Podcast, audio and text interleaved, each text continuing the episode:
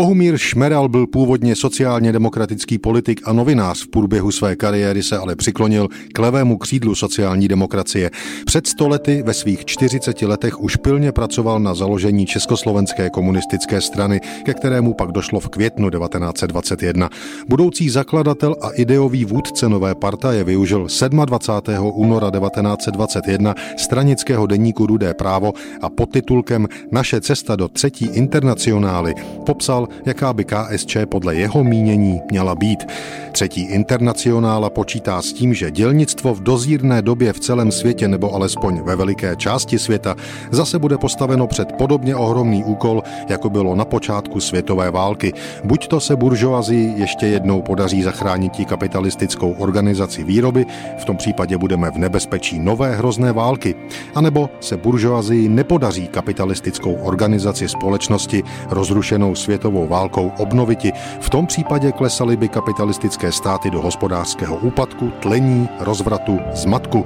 Jediná třída dělnická, bude-li ideově a organizačně připravena, byla by pak 100 podchytiti lámající se trámoví staré epochy, překonat rozvrat a chaos, vytvořiti základy pro novou socialistickou organizaci života. S oběma možnostmi počítá Třetí internacionála.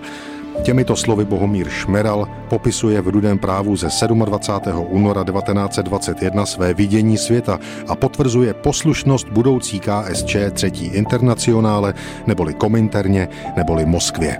I když s tou poslušností to v prvních letech existence partaje nebylo tak žhavé, změnilo se to až v roce 1929 s nástupem tzv. Karlínských kluků v čele s Klementem Gottwaldem.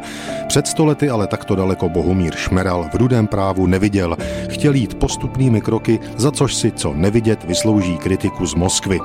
Proto se domnívám, že by bylo účelno, aby velikonoční sjezd veřejně projednal a schválil plán toho, co naše strana v nejbližší době považuje za proveditelné, co chce vykonat a co v této době, v těchto speciálních poměrech, při daném stupni vývoje československého proletariátu bezprostředně splnit může. Konec citátu.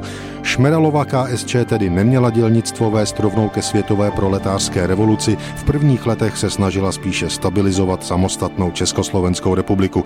Naposledy tedy komunistická koncepce Bohumíra Šmerala z Rudého práva ze 27. února 1921. Naše strana se nebude okamžitě skládat ze samých komunistů takové dokonalosti, jako vyrostly z heroických bojů a útrap revoluce v Rusku. To znamená, že u nás praxe strany, podmínky i zásady uznávající bude v nynějším období jiná, než je zrovna teď například v Rusku. Vedle různosti lidí ale ještě více padá na váhu různost poměrů.